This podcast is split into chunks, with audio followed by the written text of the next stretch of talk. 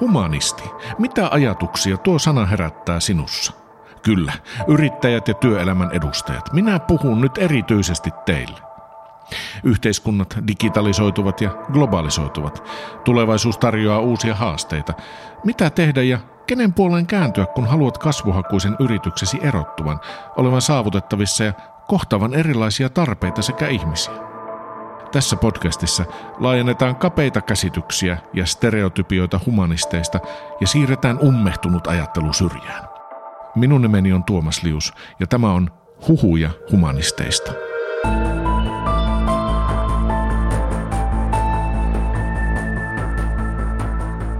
Albert Einstein on sanonut, en ikinä ajattele tulevaisuutta, se tulee aivan tarpeeksi aikaisin. Tulevaisuus on aivan nurkan takana, mutta siitä huolimatta me emme tiedä miltä se näyttää. Tavalliselle kansalaiselle tietämättömyys voi olla siunaus, mutta liiketoiminnan yrittäjän tulisi olla keihään kärjessä. Ennakoida, punnita faktoja, käyttää mielikuvitusta ja pohtia, miten tulevaisuuden arkeen voisi vaikuttaa, eikä ainoastaan mukailla sen aaltoja. Huomisen maailma tarjoaa yrityksille ja organisaatioille mahdollisuuksia, mutta edellyttää myös entistä enemmän laatikon ulkopuolelta ajattelua. Yhteiskunnan kiihtyvä monikulttuuristuminen ja automatisoituminen sekä toisaalta myös keskitetyn päätäntövallan asemaa horjuttava kuplautuminen ja intressiryhmien kärjistyminen asettavat haasteita liike-elämälle. Nämä haasteet eivät ole aivan vaivattomia. Onneksi sitä ei ole pakko kohdata ilman apuvoimia. Huhuja humanisteista podcastin ensimmäisessä jaksossa tarkastelemme humanistien roolia tulevaisuuden yhteiskunnassa ja erityisesti humanistisen osaamisen merkitystä työelämän näkökulmasta. Aiheesta ovat keskustelemassa Suomen itsenäisyyden juhlarahaston Sitran Osaamisen aika projektissa vanhempana neuvonantajana työskentelevä Tapio Huttula sekä Humanistit uudistuvassa työelämässä eli Humus-hankkeen Anna Logreen. Akateemisen maailman ja yrityselämän välillä vallinnut juopa on ollut hyvin todellinen jo hyvin pitkään. Mistä tässä kuilussa on kysymys? Siinä voi olla monestakin asiasta kyse. Yksi, yksi näkökulma on se, että miten me suhtaudutaan niin kuin osaamiseen. Tämä Suomihan on siitä metkamaa, että, että me niin uskotaan osaamiseen ja ollaan kovin tutkintouskovaisia, mutta sitten siinä on se toinen puoli. Kaikkia meidän koulutusuudistuksia on aina vastustettu sillä lailla, että menee hyvä työmies tai nainen pilalle, kun se liikaa oppii.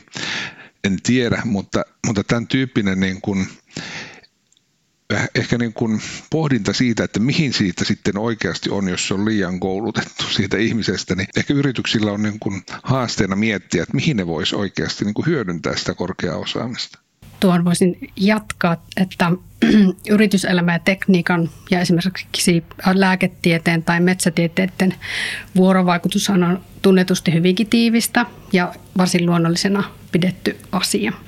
Ja tavallaan voi kysyä, että onko tätä kuilua edes olemassa. Mutta sitten jos mietitään yrityselämän ja ihmistieteiden vuoropuhelua, niin se ehkä on paikoin tai ajoittain ainakin vähäistä tai ehkä yksipuolista ainakin mitä tulee, jos mietitään nimenomaan humanisteja ja heidän kieli- ja kulttuuriosaamista ja sen potentiaalia, niin, niin sen, sen tunnistamisessa yrityksissä on ehkä semmoinen, voisiko sanoa kapeikko. No mihin esimerkiksi korkea teknologia tuottava teollisuus sitten tarvitsee humanistia? Mä luulen, että yksi keskeinen asia on siinä, että humanisti koulutushan tuottaa ymmärrystä siitä, että mitä, mikä on ihminen ja miten hän toimii. Ja kun mietitään teknologista kehitystä, niin senhän pitäisi noin pääsääntöisesti ainakin palvella ihmisiä. Eli, eli sen ymmärtäminen, mitkä ne ihmisen tarpeet on, miten hän käyttäytyy, miten hän on vaikka vuorovaikutuksissa keskenään, niin se hei, sen pitäisi heijastua siihen, miten teknologia kehitetään ja, ja, ja miten sen hyödyt ikään kuin ihmisille ymmärretään. Ja, ja ta, tässä tavallaan niin kuin teknologian ja ihmisen välisessä vuorovaikutuksessa nämä humanistiset osaamiset on ikään kuin se, ehkä se liima-aine tai se selittäjä väli siinä, jos mietitään, että miten vaikka tuotekehitystä tehdään. Jos et sä ymmärrä ihmistä, niin ei se kone voi sitä ihmistä auttaa. Ihan totta. Ja voin tuosta jatkaa, että meillä varmasti kaikilla on kokemuksia siitä, että joku laite tai sovellus ei toimi, se menee jumiin tai jotain vastaavaa, tai yrityksen verkkosivulta ei löydy helposti ja nopsaa sitä sisältöä tai tietoa, mitä etsii, tai sitten sitä ei vaan kerta kaikkiaan ymmärrä sitä sisältöä, sitä ei saa tolkkua. Niin näkisin, että oikeastaan niin toimialasta riippumatta – tyytyväiset asiakkaat ja se yrityksen tuotteisiin palveluihin niin sitoutuneet asiakkaat on se olennainen juttu ja humanistit voi olla tässä työssä auttamassa. Tuossa aikaisemmin oli puhetta siitä, että miten, miten sitä humanistin työpanosta voi olla vähän vaikeampi mitata kuin, kuin insinöörin työpanoksen merkitystä, niin näkisin, että yrityksen menestystä puretaan numeroiksi, niin voisi, voisi hyvinkin kuvitella, että on eroja sellaisten yritysten välillä, ketkä työllistää pelkästään insinöörejä ja sitten, sitten niitä, ketkä, ketkä sitten, kello on tämmöinen heterogeenisempi valikoima työntekijöistä yrityksessään. Tämä tuota, osaamisen ymmärtäminen ja tunnistaminen on itse asiassa aika keskeisiä kysymyksiä ollut tässä meidänkin hankkeessa. Ja meiltä on tulossa vielä semmoinen muistio, joka pohtii sitä, että mitä se edellyttää, että me osat, opittaisiin tunnistamaan erilaista osaamista, myös sitä, mikä ei ole vielä ikään kuin tutkinnoissa sisällä ollut. Ja siihen tuota, muisti on tulossa yksi hyvä kuva, mikä kertoo just siitä, miten niin kuin olennainen kieli ja, ja, ja semmoinen niin yhteisen ymmärryksen rakentaminen on, että jos mietitään vaikka yritystä, niin sen sisälläkin osaamisesta puhutaan eri kielillä. HR puhuu siitä jollakin tavalla, myynnin ja markkinoinnin ihmiset jollakin lailla, sillä tuotannon ja teknologian kehittämisen puolella osaaminen saa erilaisia sanotuksia ja, ja vielä monta muutakin. Ja jos tämä on niin kuin esimerkki siitä, että miten yhden yrityksen sisällä voi olla monenlaisia kieliä, monenlaisia määritelmiä jollekin osaamiselle. Niin sitten kun mietitään vielä niin kuin isommassa kuvassa koko työmarkkinoilla, niin, niin onhan sen osaamisen niin kuin näkyväksi tekeminen ja tunnistaminen aina välillä niin kuin tosi vaikea. Ja sen takia me tarvittaisiin tämmöistä niin kuin yhtenäistä kieltä, kieltä ja käsitteitä siihen, että mikä on mitäkin osaamista. Tämä on niin kuin yksi puoli siitä ja, ja, ja siinä mielessä kun puhutaan nyt humanisteista, niin, niin tämä kieli ja käsitteen määrittely on, on minusta aika mielenkiintoinen, koska kun mä näin sen kuvan tai kuulin sen kirjoittajilta, tätä pohdintaa käydään, niin mä ostin sen heti, koska se on niin kuin, se on niin kuin sitä meidän eri yksilöiden tai toimialojen yritysten, minkä tahansa välillä käytävää niin kuin rajanvetoa, että mikä on mitäkin, mitä joku asia tarkoittaa, mikä on sen niin kuin miten se pitää selittää, niin silloin me puhutaan juuri näistä humanistisista osaamisista. Entäs Tapio Huttula, jos puhutaan tästä huoneessa olevasta elefantista, eli humanisti vastaan insinööri, kumpi voittaa? Voisi vois tietysti ajatella, kun itsekin on humanisti, että houkutus olisi vastata, että, että humanisti tietysti, mutta mä näen sen kyllä, kyllä niin kuin ylipäätäänkin tulevaisuuden työelämän, niin se on aina entistä enemmän niin kuin yhteistyötä ja yhdessä tekemistä. Ja mä näen jotenkin niin, että, että kun tämä teknologistuva maailma ja työelämä tästä menee eteenpäin, niin me tarvitaan monenlaista teknologiaa, mutta vähän viitaten tuohon edelliseen vastaukseen, niin jos ei sitä teknologiaa osata soveltaa oikealla tavalla tai sitä ei osata kehittää niin kuin ihmisen tarpeisiin, niin silloin tavallaan sillä tekni- teknologiallakaan eikä niillä tuotteilla tai palveluilla ole semmoista lisäarvoa, meille, kun on silloin, kun siinä on se humanistisen puolen niin kuin ymmärrys tästä ihmisestä ja hänen toiminnasta ja käyttäytymisestä. Eli mä näen niin kuin paljon yhteistyömahdollisuuksia ja itse asiassa jos mietitään vaikka niin kuin tulevaisuutta, kun me mennään niin kuin kohti entistä monimutkaisempia asioita, niin silloin me tarvitaan myös entistä monenlaisempaa osaamista. Ja silloin pitää olla insinöörejä, pitää olla kasvatustieteilijöitä, humanisteja, monia niin kuin osaamisia yhtä aikaa läsnä, että ne hyvät ratkaisut syntyy. Ja sitä kautta mä uskon, että kaikenlaiselle monipuoliselle osaamiselle on kyllä sijansa. Tuo on kyllä helppo yhtyä tuohon ajatukseen niin kuin laaja-alaisesta ja moniammatillisesta yhteistyöstä, että sitä ehdottomasti tarvitaan entistä enemmän. Ja näenkin, että on viisautta yrityksissä niin kuin pyrkiä rakentamaan siltoja ja yhteyksiä eri alojen edustajien välillä. Ja tuota, en missään nimessä halua niin rakentaa vastakkainasettelua tai vahvistaa niin sitä kovien ja pehmeiden tieteiden tuottama osaamisen välille, mutta näen, että jos yritys, joka tähtää kansainvälisille markkinoille, että jos sillä on hyvä tuote, mutta ei ole miettinyt esimerkiksi niin kuin sen kohdemaan kieli- ja kulttuurikysymyksiä, eikä ole ottanut siihen tuotekehitykseen vaikka mukaan asiantuntijoita, joilla olisi annettava nimenomaan tähän puoleen, niin, niin väitän, että kovin pitkälle ei, ei ainakaan menestyksen mittareilla sitten päästä tai pötkitä. Entäs Anna Logren, Humushanke luotiin vastaamaan haasteisiin humanistien, erityisesti generalistien työllistymisessä. Kuinka Humushanke konkreettisesti auttaa opiskelijoita ottamaan askelia akateemisen maailman ulkopuolelle?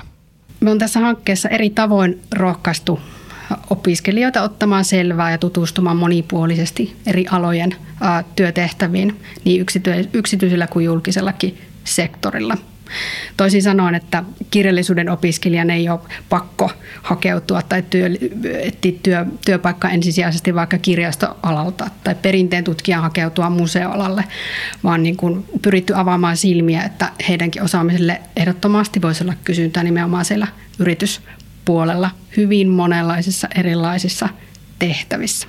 Jos sitten ajatellaan humanistien työllistymistä niin on, on tärkeää kehittää niitä työelämävalmiuksia oikeastaan sieltä opintojen alku, alkuvaiheesta asti ja ottaa selvää tosiaan niistä erilaisista toimenkuvista. Ja myös siinä opintojen aikana eri muodoissa kerätä näyttöä sit omasta osaamisesta ja harjoitella sitä oma osaamisen havainnollistamista, sanottamista ikään kuin työelämän kielelle ja kielellä, vähän niin kuin mitä Tapio tuossa alussa viittasi. Ja me onkin sitten tarjottu mahdollisuuksia keskustella yritysten kanssa, työelämäedustajien kanssa, vaikkapa yritysvierailujen muodossa. On järjestetty vierailuluentoja. Meillä on mentorointiohjelma toista kertaa tässä käynnissä tai meneillä. On yritysvetoisia kursseja suunniteltu ja toteutettu tässä syksyn aikana. Ja sitten tietenkin kehitetty tätä työelämälähtöisten opinnäytteiden tekemistä – eli tämmöisten toimeksiantojen tekemistä opinnäytteinä. Ajattelen, että nämä toimeksiantoina tehdyt opinnäytteet on opiskelijan työllistymisen kannalta ikään kuin parhaassa tapauksessa ikään kuin tällaisia käyntikortteja tai selkeitä näyttöjä siitä, että millaista hänen osaamisensa on ja mihin kaikkialle se soveltuu. Ja näin sitten jouduttaa sitä työllistymistä. Me ollaan menossa siihen maailmaan, jossa niin yliopistojen kuin muidenkin oppilaitosten suhde työelämään tulee niin kuin muuttumaan ja, ja on, on niin kuin pakko ikään kuin se kohtaamispinta, miten yritykset ja, ja työelämä kohtaa sen oppimisprosessin, niin sitä täytyy tuoda niin kuin lähemmäksi, koska mu- muuten ikään kuin se kiinnittyminen työelämään voi siirtyä niin kuin turhan kauaksi ja, ja myös sitten se kiinnittyminen vaikka sinne paikalliseen työelämään ja työmarkkinaan niin ei synnykään. Ja kun me ollaan väestöselvitys tehtiin tuossa viime vuonna ja tänä vuonna pohdittiin näitä osaajien liikkuvuuskysymyksiä, niin, niin monilla alueilla on oikeasti tässä kohtaannossa aika isoja ongelmia ja ihan osaajien riittävyydessäkin. Ja, ja, ja paras väline ikään kuin sitouttaa ne opiskelijat sinne alueelle on se, mitä opintojen aikana tehdään yritysten kanssa ja työpaikkojen kanssa sitä yhteistyötä. Silloin kun opitaan näkemään, että mitä osaamista toisella on syntymässä ja mitä on ne ikään kuin työelämän tarpeet ja, ja tarjoavat mahdollisuudet, niin silloin tämä tuota, niin kuin työllistyminen myös sujuvoituu. Sitten jos kaivetaan tuo kristallipallo esille ja katsotaan tulevaisuuteen, tulevaisuuden ammatit, kehittyvä ja uskottavasti kilpailukykyinen Suomi. Mitä sekä organisaatioiden että oppilaitosten tulisi ottaa huomioon jo tänään? Jos mä lähden tuosta, niin, niin ainakin yksi näkökulma on sen pohtiminen, että et mikä, mikä on se teknologinen kehitys ja minkä tyyppistä työtä se siirtää tekoälylle, robotteille, automatiikalle, niin, niin joku viisas on sanonut niin, että, että kaikki se, mikä on tehtävissä niin kuin määrämuotoisesti toistuvasti, niin se tullaan korvaamaan joko roboteilla tai tekoälyllä tai jollakin muulla. Eli, eli jos on niin, kuin niin ikään kuin palasteltavissa. Mitä monimutkaisemmaksi menee ne asiat, mitä, mitä tehdään, ja mä itse sanoisin, mitä enemmän myös niin kuin on kyse ihmisen ymmärtämisestä, niin siellä puolella tekoälyt ja, ja, ja, ja myös automatiikka on niin kuin heikompi. Eli, eli tässä varmaan tapahtuu sillä, että joitakin nykyisiä, ja on aika varmakin, että joitakin tehtäviä ihan suorastaan niin kuin poistuu, ja meidän kaikkien työtehtävät jotenkin muuttuu tämän teknologisen kehityksen myötä, mutta sitten syntyy paljon uusia työtehtäviä. Esimerkiksi vaikka, jos puhutaan datataloudesta, miten meidän itse kunkin dataa voidaan käyttää, ihan hillittömän isoja eettisiä ja moraalisia ja periaatteellisia kysymyksiä, jotka on varmaan sitä työtä, mikä kuuluu niin kuin ihmisten te- tehdä. Tai sitten kun puhutaan siitä, että miten ongelmia ratkaistaessa niin luovuuden merkitys nousee. Aivan varmasti tarjoaa taas niin kuin ihmisille työtä. Eli, eli tavallaan tässä tulee niin kuin jonkunlainen uudenlainen työn, työnjako koneiden, tekoälyn, automatiikan ja ihmisen välillä. Mutta mä en ole niinku semmoinen pessimisti. Mä uskon sitä, että työtä tulee kyllä aina olemaan, mutta se vaan niinku muuttaa muotoaan. Ja, ja sen takia on niinku, se aika niinku tärkeää se, mihin Anna viittasi tuossa, että, että miten yksilöt jo opintojen aikana oppii tunnistamaan sitä, mihin hänen osaamistaan voidaan käyttää.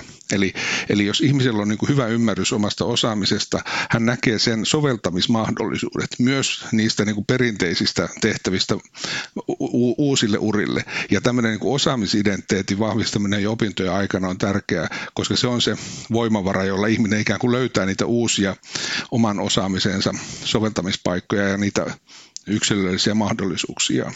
Mitenkäs sitten, tuota, jos mietitään tätä oppilaitosten ja yritysten välistä, välistä yhteistyötä tulevaisuudessa, että miten, miten varmistetaan, että, että, että oppilaitokset pysyy myös siinä ajan hermolla, että, että nämä innovaatiothan tapahtuu yleensä siellä yritysmaailmassa, että, että miten, tuota, miten sitten oppilaitokset pystyy vastaamaan siihen, reagoimaan siihen, että tarjoamaan työmarkkinoille ihmisiä, keillä nämä tietotaito tai tiedot siinä vaiheessa niin eivät ole jo vanhentuneita siinä vaiheessa, kun he valmistuu. Jos ikään kuin oppilaitosten, yliopistojen niin kuin se oppimisprosessi ja työelämän oppimisprosessit on ne mahdollisimman lähellä toisiaan, niin silloin tapahtuu sitä niin kuin ristiin oppimista, koska se mikä tässä meidänkin tuota, työssä on ollut ihan keskeinen asia on se, että, että meidän pitää pystyä huomioimaan se työssä tapahtuva oppiminen ja myös se niin kuin takaisin kytkentä koulutukseen, eli, eli miten koulutusjärjestelmä oppii työelämästä. Me ajatellaan liian yksioikoisesti tämä helposti niin, että että, että oppilaitokset, yliopistot ja muut on, on niitä, jotka tuottaa osaamista ja työelämä ikään kuin ottaa sitä vastaan. Mutta tuo, minkä kuvasit, tarkoittaa just sitä, että työssä syntyy myös paljon osaamista. Ja koulutusjärjestelmän pitäisi olla mahdollisimman hyvin perillä siitä, että mitä se uusi on. Ja silloin tämä tämmöinen niin kuin kaikkinainen vuorovaikutuksen lisääminen näihin kahden asian välillä on se lääke. Se on myös niin kuin lääke ennakointihaasteisiin minusta. Itse olen ammatiltani kirjailija ja paljon tulee mielikuvitusmaailmassa vietettyä aikaa ja mietittyä tällaisia paljon asioita semmoisella mitä jos kysymyksen johdattamana. Ja, ja tuota, tulevaisuuden ammatit, minkälaisia moraalisia, moraaliseettisiä kysymyksiä ne pitääkään sisällään, niin sitä kautta erään insinööriystäväni kanssa kävin tuossa joku aika sitten tämmöisen keskustelun aikamatkustus, aikamatkustuksesta.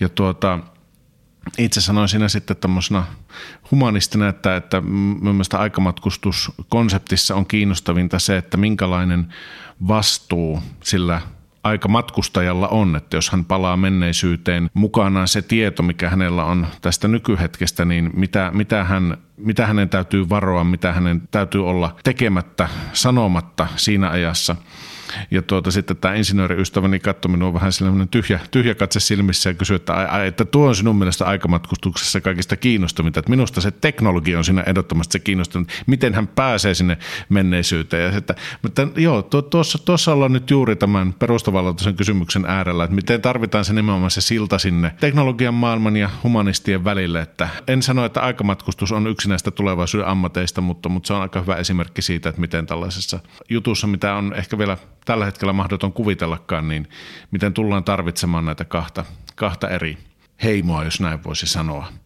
Aikamatkustukseen liittyen, joo. Eli tota, me tarvitaan myös sellaisia tiloja ja paikkoja vaikka yrityksissäkin, jossa mietitään strategiaa ja tuotekehittelyä ja mitä ikinä, niin tilaa sille hullullekin ideoinnille ja tämmöisten mahdollisten maailmojen luomiselle ja pallottelulle, koska sitä kautta sitä tulevaisuutta, toivottua tulevaisuutta myös tuotetaan ja rakennetaan. Tuon teidän pohdintan päälle on helppo, helppo rakentaa semmoinen ajatus siitä, kun itse on niin tulevaisuustalosta ja meillä pitäisi niin koko ajan olla kovin etukenossa ja miettiä, että mitä se tulevaisuus voisi olla, niin, niin meillä on tuota, nämä meidän ennakoinnin puolen ihmiset on tuottanut tämmöisen tulevaisuustaajuuskonseptin, joka ikään kuin tukee niin kuin sitä tulevaisuusajattelua. Ja siinä on yksi semmoinen hyvä, hyvä tuota, niin, niin, kuva, eli tämmöinen 1900-luvun alun pohtija oli, oli niin kuin kuvitellut tulevaisuuden koulua. Ja mua se puhuttaa kovin paljon, koska siinä tulee tämä tietty niin kuin ristiriita meidän oletusten haastamisen vaikeudesta. Eli siinä on kuva, jossa on, on pulpettia ja, ja luokassa poikia, semmoiset tuota, propellit tai hatut päässä, josta menee tuota, johdot semmoiseen koneeseen, mi- mihin syötetään tietoa ja tietokirjoja ja sitä pyöritetään ja opettaja ikään kuin lappaa sinne koneeseen tietoa. Ja tämä oli hänen ajatus siitä uudesta koulusta. Ja minusta siinä on niin kuin tavallaan niin kuin mielenkiintoinen just se, että hän on löytänyt se, että teknologia jotenkin varmaan sitä oppimista ja koulua muuttaa, mutta hän ei ollut kyseenalaistanut sitten sitä oletusta, että kaikki ne oppilaat oli poikia, se, se opettaja oli selvästi auktoriteettiasemassa niin, suhteessa niihin, heille ikään kuin työnnettiin tietoa ja mitä tämä opettaja oli niin kuin miettinyt. Eikä puhettakaan siitä, että se oppiminen olisi tämmöinen vuorovaikutteinen ja se niin kuin opiskelijat olisi siinä jotenkin mukana mielikuva just siitä, että miten me niin kun, nämä mahdollisuuksien maailmat, ne, ihan ne meidän perusajatusten oletukset murretaan ja nähdään niin kuin avarammin näitä asioita. Se on sen tulevaisuustaajuusharjoituksen ehkä, ehkä niin kuin keskeisin viesti. Ja, ja se menee musta siihen vähän, mitä Anna tuossa tuota, niin kuin kuvasit just, että miten tärkeää se semmoinen niin kuin luovuuden ja erilaisten mahdollisuuksien löytäminen on. Jos tässä tulevaisuudessa pysytään vielä hetki, niin Anna Logren humushanke on lähestymässä loppuaan. Minkälaisen perinnön se on jättämässä? No jos ajatellaan opiskelijoita, jotka tässä kolmen vuoden aikana on opintojaan suorittaneet, niin kyllä heillä on varmasti niin kuin työkalupakissaan niin kuin paljonkin sellaisia valmiuksia ja, ja näkemystä ja osaamista, jota he voi sitten aidosti ottaa käyttöön siellä työelämässä. Ylipäätään tietää, että mihin suunnalle kannattaa tarjota sitä osaamista, mistä lähteä liikkeelle, kun töitä etsii. Ajatellaan nyt tätä pohjois aluetta vaikkapa. He tuntee varsin hyvin nyt, että millainen tämä kenttä täällä on. Ja sitten jos ajatellaan tota alueen työelämää, niin mä toivon kyllä, että tällä seudulla nyt tiedettäisiin entistä aiempaa paremmin se, että mihin kaikkialle humanistit taipuu, mitä kaikkea he osaa, mihin, miten heidän osaamista voi ottaa aiempaa monipuolisemmin käyttöön.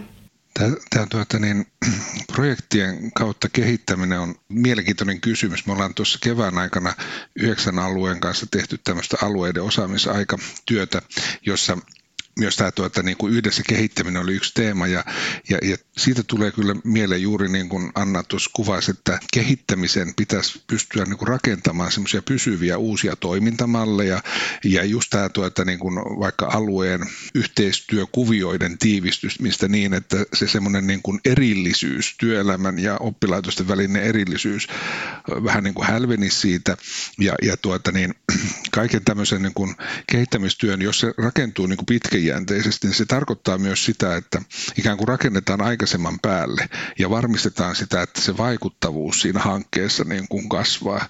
Et tästä me kuultiin aika paljon niin kuin näitä alueilta just vähän haasteita siitä, että jos ne hankkeet on liian pistemäisiä tai että niissä ei ole tämmöistä pitkäjänteisyyttä, niin niiden vaikutukset ei meinaa olla kovin kummosia. Eli silloin, jos, jos pysytään rakentamaan niitä niin kuin pysyviä uusia toimintamalleja, niin sitten siitä jää myös niin kuin pitempiaikaista vaikutusta.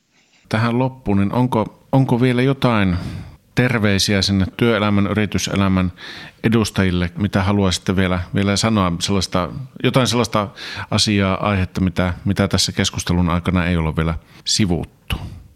Mä ehkä sanoisin rohkeuden kun yritykset miettii tulevaisuuttaan, niin täytyy niin kuin rohkeasti katsoa sinne eteenpäin ja, ja, ja myös tunnistaa se, missä tarvitaan niin kuin apua. Eli, eli tavallaan yritysten se oman osaamisen ymmärtäminen, mitä me osataan ja mitä me ei osata, voi olla hyvä niin kuin ensimmäinen pohdinta, kun mietitään, että mihin me tarvittaisiin apua vaikka yliopistosta ja, ja, ja sieltä humanisteilta. Eli tavallaan se, mitä kukin kun miettii siellä omassa yrityksessään sitä liiketoiminta mahdollisuuksia, niin, niin löytää ne asiat, mihin voi hakea ulkopuolelta apua, koska ei, ei yrityksenkään tarvitse kaikkia yksin osata. Ja, ja, ja se, se tuota niin, että paikalla tai alueella on hyviä oppilaitoksia, yliopistoja, niin sehän on ihan hirveä voimavara, jos sitä osataan vain hyödyntää.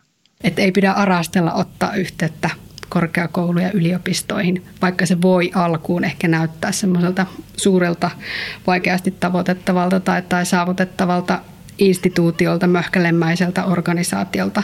Että rohkeasti vaan kysymään neuvoa ja ottamaan yhteyttä, niin aivan varmasti sieltä lanka ikään kuin alkaa keriytyä sitten ratkaisuksi ja konkreettiseksi avuksi ja tueksi. Yritysten ja oppilaitosten välillä on, on niin kuin eri kieli siinäkin. Ei, ei välttämättä, niin kuin, varsinkin PK-yrityksissä ei välttämättä edes tiedetä, että mitä se koulutustarjonta, mitä on, niin mitä se niin kuin oikeasti konkreettisesti tarjoaa. Ja sitten toinen iso haaste on tämmöinen niin kuin erilainen aikarytmi. Yritysten tarve on ollut jo eilen, mieluusti huomenna ja, ja oppilaitosten kyky niin nopeaan niin kuin vastaukseen on, on aina niin kuin tietysti haasteellinen, koska sykli on niin kuin erilainen. Eli tavallaan nämä on niitä selityksiä, minkä takia tämä, tämä tuota, suhteen niin kuin rakentaminen vaatii sellaista pitkäjänteisyyttä ja toistensa ymmärtämistä ja oppimista toisista. On samaa mieltä ja juuri tuohon aikakysymykseen, aikasyklin ikään kuin erilaisuuteen liittyen tai siihen on kyllä todellakin törmätty, että jos ajattelee näitä meidän kurssitoteutuksia tai yritysvetoisten kurssien rakentamista tai projektitöitä, niin me ollaan saatu aivan valtavasti aiheita ja tarpeita kartoitettua, että mitä paikallisilla yrityksillä on, mutta niin, niin kuin Tapio tuossa sanoi, niin ei pystytä ehkä vastaamaan semmoisella hyvin nopealla sykkeellä, vaan se saattaa sitten kestää useita kuukausia, että päästään sinne kurssin aikatauluun ja sen mukaisesti niin kuin toteuttamaan sitä työtä tai projektia vaikka viemään eteenpäin. Et se todellakin on yksi, yksi iso haaste tässä. Mutta jos sen hyväksyy, jos yrityksellä on sellaista tahtoa ja haluaa niin panostaa siihen oman toimintansa kehittämiseen pitkäjänteisesti, niin sitten kyllä voi luottaa siihen, että niiden resursseja yliopiston suunnalta, vaikka nyt opiskelijoiden toteutuksina, niin kyllä niitä saa, apua ja neuvoa ja saa mutta se tosiaan vie sen oman, oman aikansa. Mutta uskon, että se panostus kyllä sikäli kannattaa.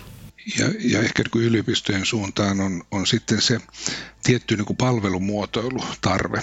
Eli että kannattaa myös miettiä, että miten se meidän oma tekeminen, omat palvelut pystytään niin kuin viestimään tuota, sinne yritysmaailmaan niin kuin vähän selkeämmin tai ehkä yksinkertaisemmin ja vähän niin kuin yhden luukun periaatteenkin kautta. Että tämän tyyppisiä asioita, kun lähdetään tekemään, niin se, se tuota, niin kuin yhteys on helpompi rakentaa sitten.